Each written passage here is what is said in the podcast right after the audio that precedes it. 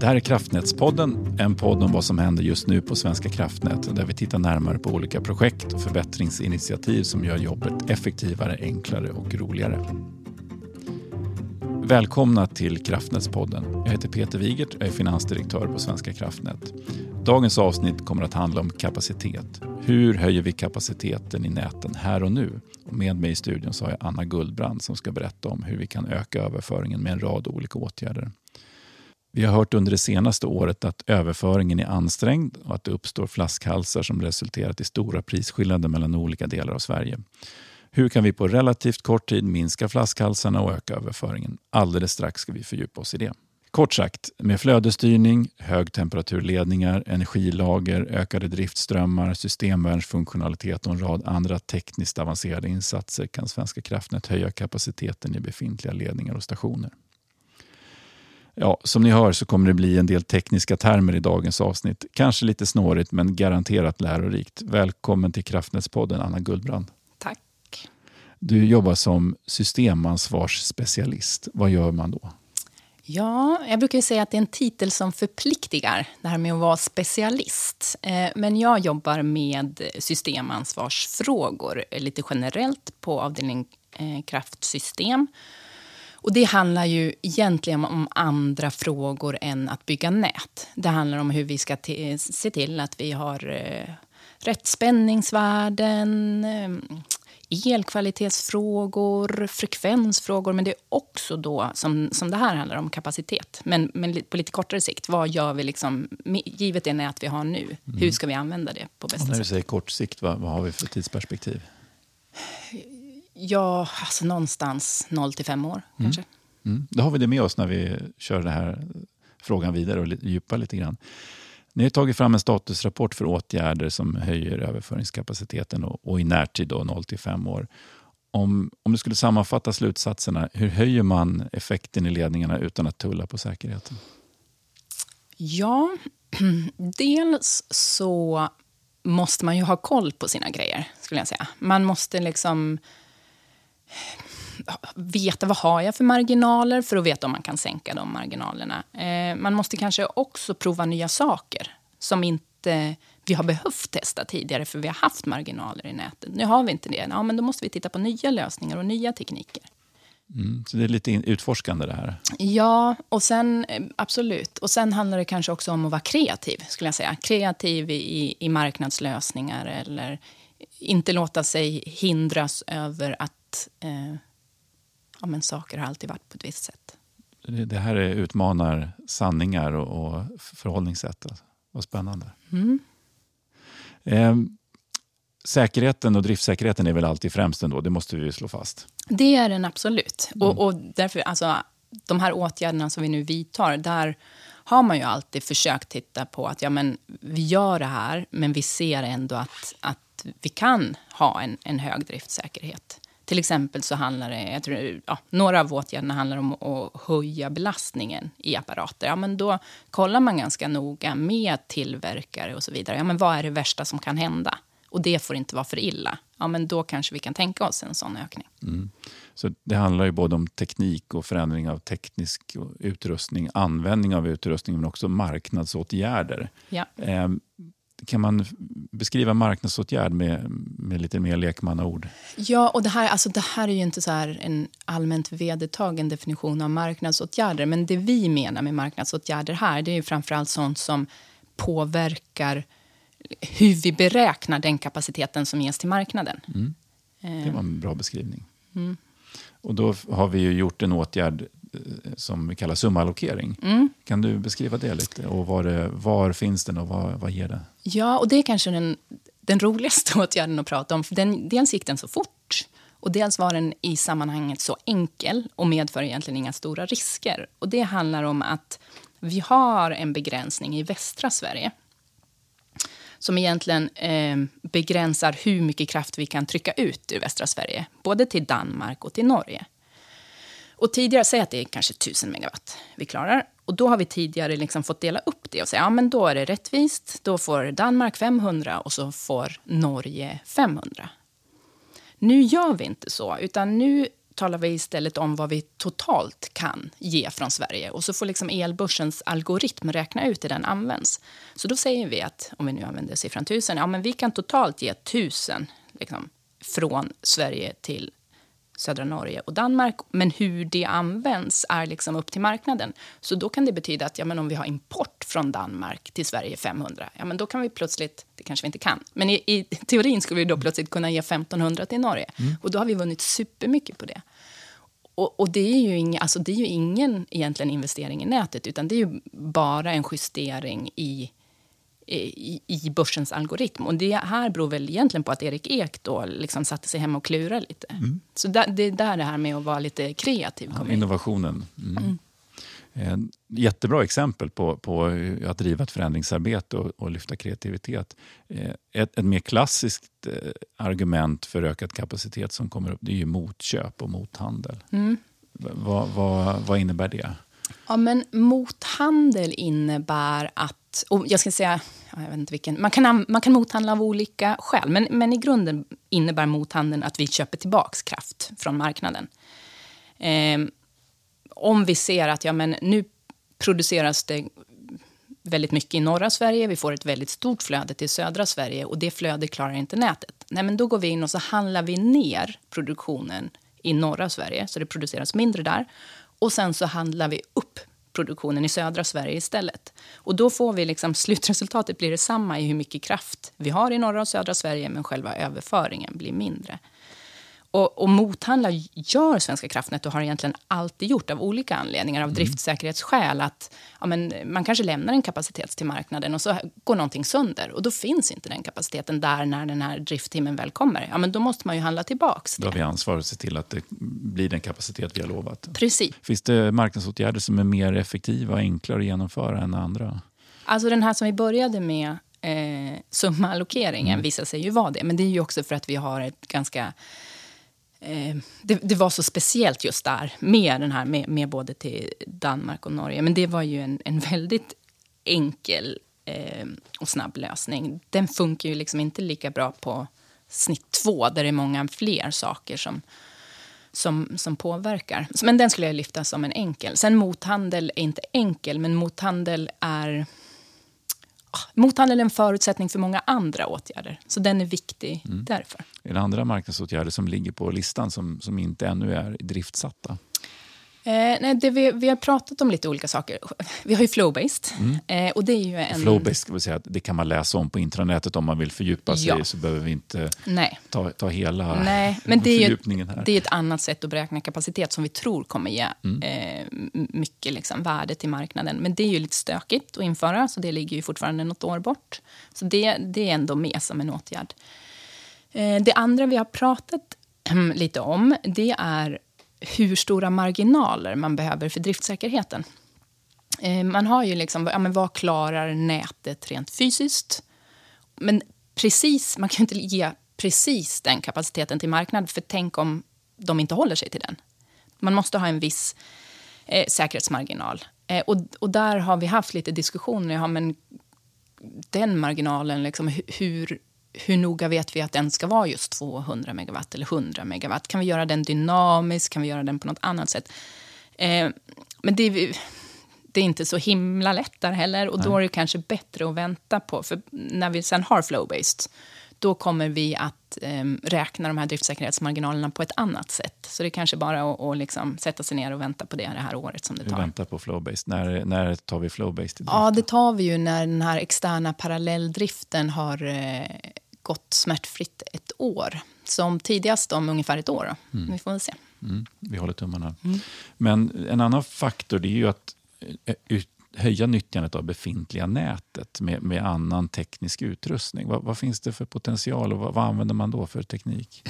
Ja, det, det vi har gjort hittills på Svenska kraftnät det är ju egentligen att vi kan förbikoppla viss utrustning. Eh, serie... Vad säger man? Såna här seriekondensatorer, heter ja. det så? Ja. Eh, som gör liksom att, att man kan flytta flödet lite fram och tillbaka. Eh, för där är ju grundproblematiken att vi har ganska många ledningar över ett snitt. Men vi har tyvärr inte jämn belastning alltid. Det hade varit superfint om vi hade haft jämn belastning. Då hade ju allt blivit fullt samtidigt, mm. frid och fröjd. Men nu har vi inte det. Utan nu har vi antingen en större belastning kanske på västsidan. Så de ledningarna liksom blir fulla när vi fortfarande har lite tomt på östsidan eller tvärtom. Och då skulle vi ju vilja sprida flödet eh, jämnt över det här snittet. Och då, då kan vi förbikoppla lite, men dels är det inte superbra för utrustningen att göra det allt för ofta och sen blir det väldigt stora steg. Liksom. Man skjuter typ hela flödet fram och tillbaka.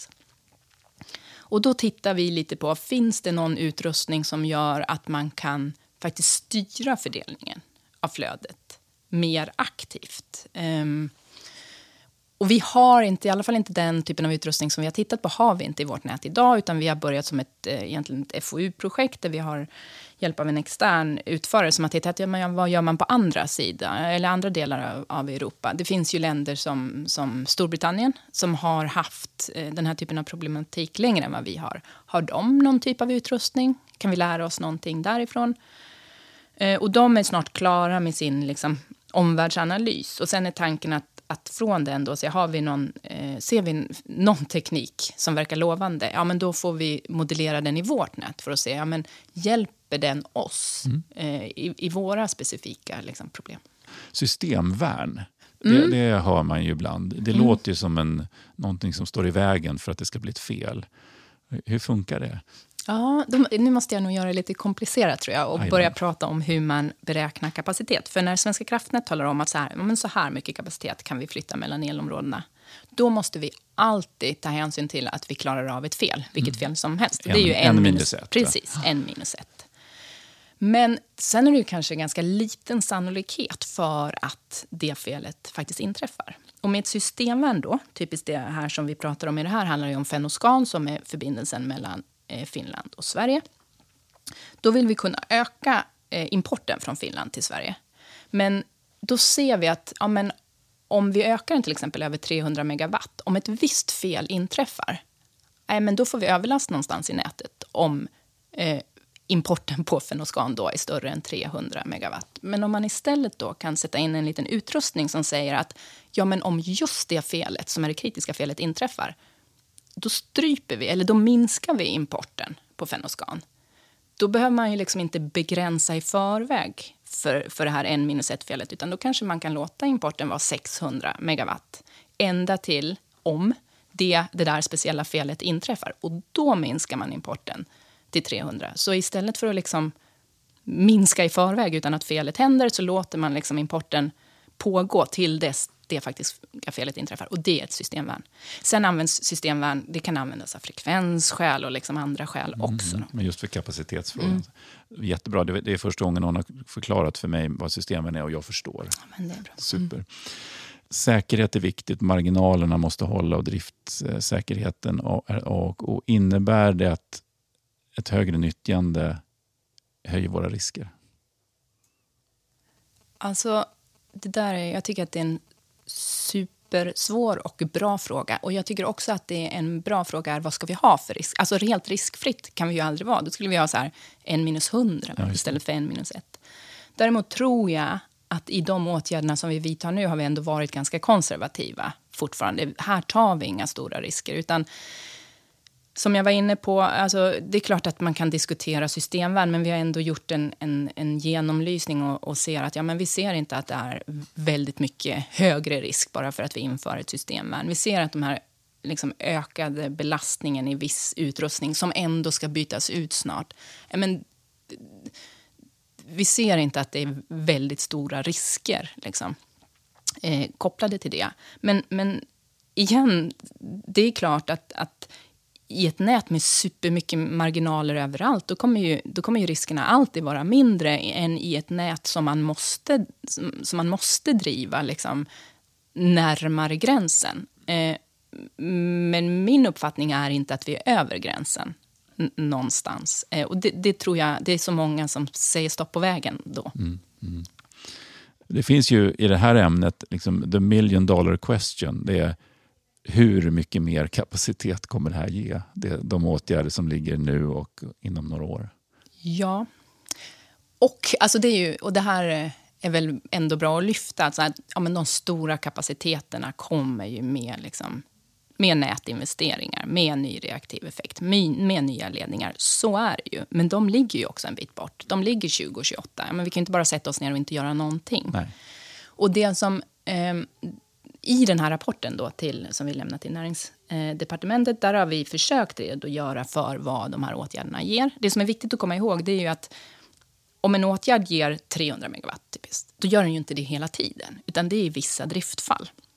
Så i ett visst driftfall ja, men då är det någon åtgärd som ger någonting och i ett annat driftfall är det något annat. Men det handlar liksom Ja, men det handlar väl om i storleksordning 100 till 300 megawatt kanske. Mm. Lite här och var i ja. nätet. Aha. Jag tror det är en viktig poäng att ta med sig. Det här är så komplicerat att det går inte att ge en siffra som Nej. gäller alltid. Nej, det är en bra, bra poäng. Jag vet själv att jag har ställt dem, den typen av frågor. Ja, men hur mycket ger ja. det här? Och det gäller att förstå att det varierar. Ja, och det kan ju också vara så... Alltså nu, nu, Svenska kraftnät skickar ju eh, NUX, eller UMM, där vi talar om liksom, ja, men den här vintern som vi har framför oss, då ser vi att, att kapaciteten kommer att vara så här stora. Och den här åtgärden har ju dels i något fall ökat lägsta nivån, för vi ger det i ett, i ett spann. Mm. Men det som kanske inte syns i det nuxet är ju också att det kanske förflyttar oss, även om vi fortfarande ligger i samma spann, så kanske vi oftare kan vara i det högre spannet och inte behöver vara i den lägre delen av spannet lika mycket. Och det kan man ju se sen i utfallet, hur mycket kapacitet som faktiskt flödar. Ja. Och, och följa det om man är intresserad. Eh, rapporten går till eh, infrastrukturdepartementet, om jag bara får korrigera. Ja, vad sa jag då? Du sa näringsdepartementet. Ja, nej, nej, ja, det var ja, det, för det länge var, Det var länge sedan. infrastrukturdepartementet, de som har bett om det. Vi gör, ja, det, vi gör det kvartalsvis. Ja. Kommer kunderna märka skillnad på det här?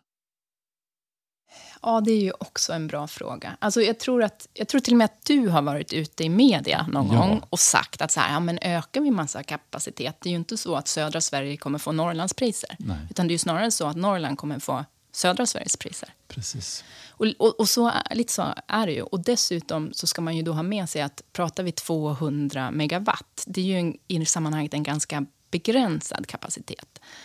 Så svaret är ju att det är på marginalen i så fall mm. eh, det kommer. Men likväl så måste vi ju göra det vi kan för att, att, att lämna så stora kapaciteter som mm. möjligt. Och vissa av de här teknikerna eller mothandeln. Ja, men det kanske är något vi kan ha med oss även när vi är klara med det här öst-västliga problemet. Att det är så här, ja, men nu har vi nya verktyg i vår verktygslåda även för framtiden. Att det kan hjälpa oss när vi har mycket avbrott eller, eller mm. andra saker. Ja, men jag tycker den är viktig, den poängen att vi gör vad vi kan och 200 megawatt kan vara väldigt mycket i en enskild tidpunkt och i andra tidpunkter är det lite. Sen vad prisutvecklingen blir, det, det bestämmer ju marknaden och de aktörer som, som lägger bud på, på köp och säljsidan. Vi tillhandahåller kapaciteter men, och, och vad det nu blir när, när kapaciteten ökar, det kommer ju marknadsaktörerna tala om.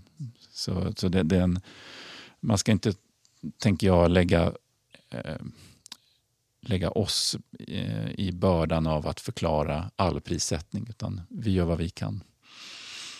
Eh, vi har haft väldigt mycket tekniska frågor idag så att, eh, och det, det, kan vara så att man vill fördjupa sig. Finns det någonstans på intranätet där man kan läsa mer om de här? Finns rapporten tillgänglig? Ja, rapporten finns tillgänglig. Den är ganska lättläst skulle jag säga. Det är en powerpoint, det är inte så här tjockt dokument utan det är en powerpoint där vi har försökt vara tydliga med vad är det här kortfattat och, och vad, vad ger det liksom, mm. i form av kapacitet. Den finns. Och den läggs på externwebben? Den, precis, mm. det gör den. Eh, och sen så har vi också, vi har skrivit lite om mothandel. Och sen vet jag att det också har varit både externt och internt eh, flera texter om det här flödet och varför liksom, det har uppkommit och vad, och kom, ja, vad som är komplext mm. med det. Så det finns alla möjligheter för den som vill fördjupa sig. Om man, om, om man, jag antar att man blev lite nyfiken idag när man har lyssnat på det här. Säkert. säkert ja. Det, skulle du vilja avrunda med någon, något medskick till resten av Svenska kraftnät när det gäller de här frågorna eller annat förbättringsarbete? Eh, ja, det låter så negativt. Jag, menar, jag tror att de flesta säkert vet varför vi finns, men jag tror att det är viktigt att vi har med oss att så här, ja, men varför finns Svenska kraftnät här? Jo, men vi finns ju här för att det finns kunder som behöver el. Och då måste ju vi göra vad vi kan för att de ska få det. Eh, och, och, att kraftsystemet inte är någon liksom perfekt liten klocka som bara ska gå och ticka för sin egen skull, utan den ska finnas där för kundernas skull. Mm. Um, ja, det är väl Så tänker jag. Jag mötte näringsministern för, för en tid sedan och då, då sa han så här, ni gör ett så fantastiskt jobb och ni är oerhört viktiga för AB Sverige. Mm. Vad behöver ni för att kunna ställa om Sverige? Det känns väldigt fint att få den frågan och den kommentaren. Mm. Det vi gör är verkligen viktigt för AB Sverige. Mm. Och att det finns få...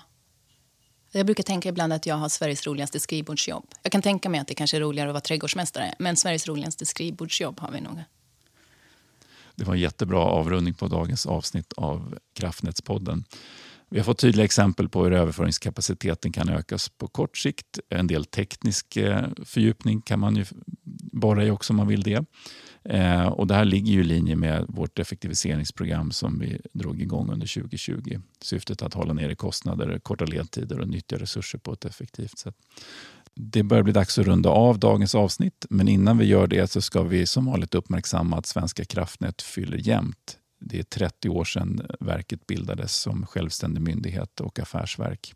Och 2022 är ett dramatiskt år med krig i Europa, stigande inflation och ekonomisk oro.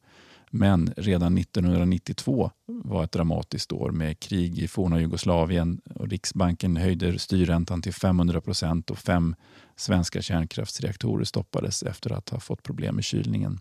Anna, vad gjorde du 1992? Eh, jag gick på mellanstadiet 1992. Så jag sitter och funderar på vad man gjorde på mellanstadiet. Jag spelade väl fotboll i Slätta SK. Var på scoutläger. Mm läste om den svenska regentlängden. Jag vet inte vad man gör i skolan på mellanstadiet. Tänkte du att du skulle jobba i energibranschen? Nej, jag tänkte nog att jag skulle bli veterinär. Tror jag. Det är nog det man brukar tänka på mellanstadiet. Mm. Stort tack för att du var med idag. Tack. Och stort tack till er som lyssnade. Vi återkommer snart med ett nytt avsnitt av Kraftnätspodden. Om du har frågor, synpunkter eller tips på ämnen som vi borde ta upp så mejla till redaktionen på e-postadressen kraftnatspodden svk.se. Tack för idag.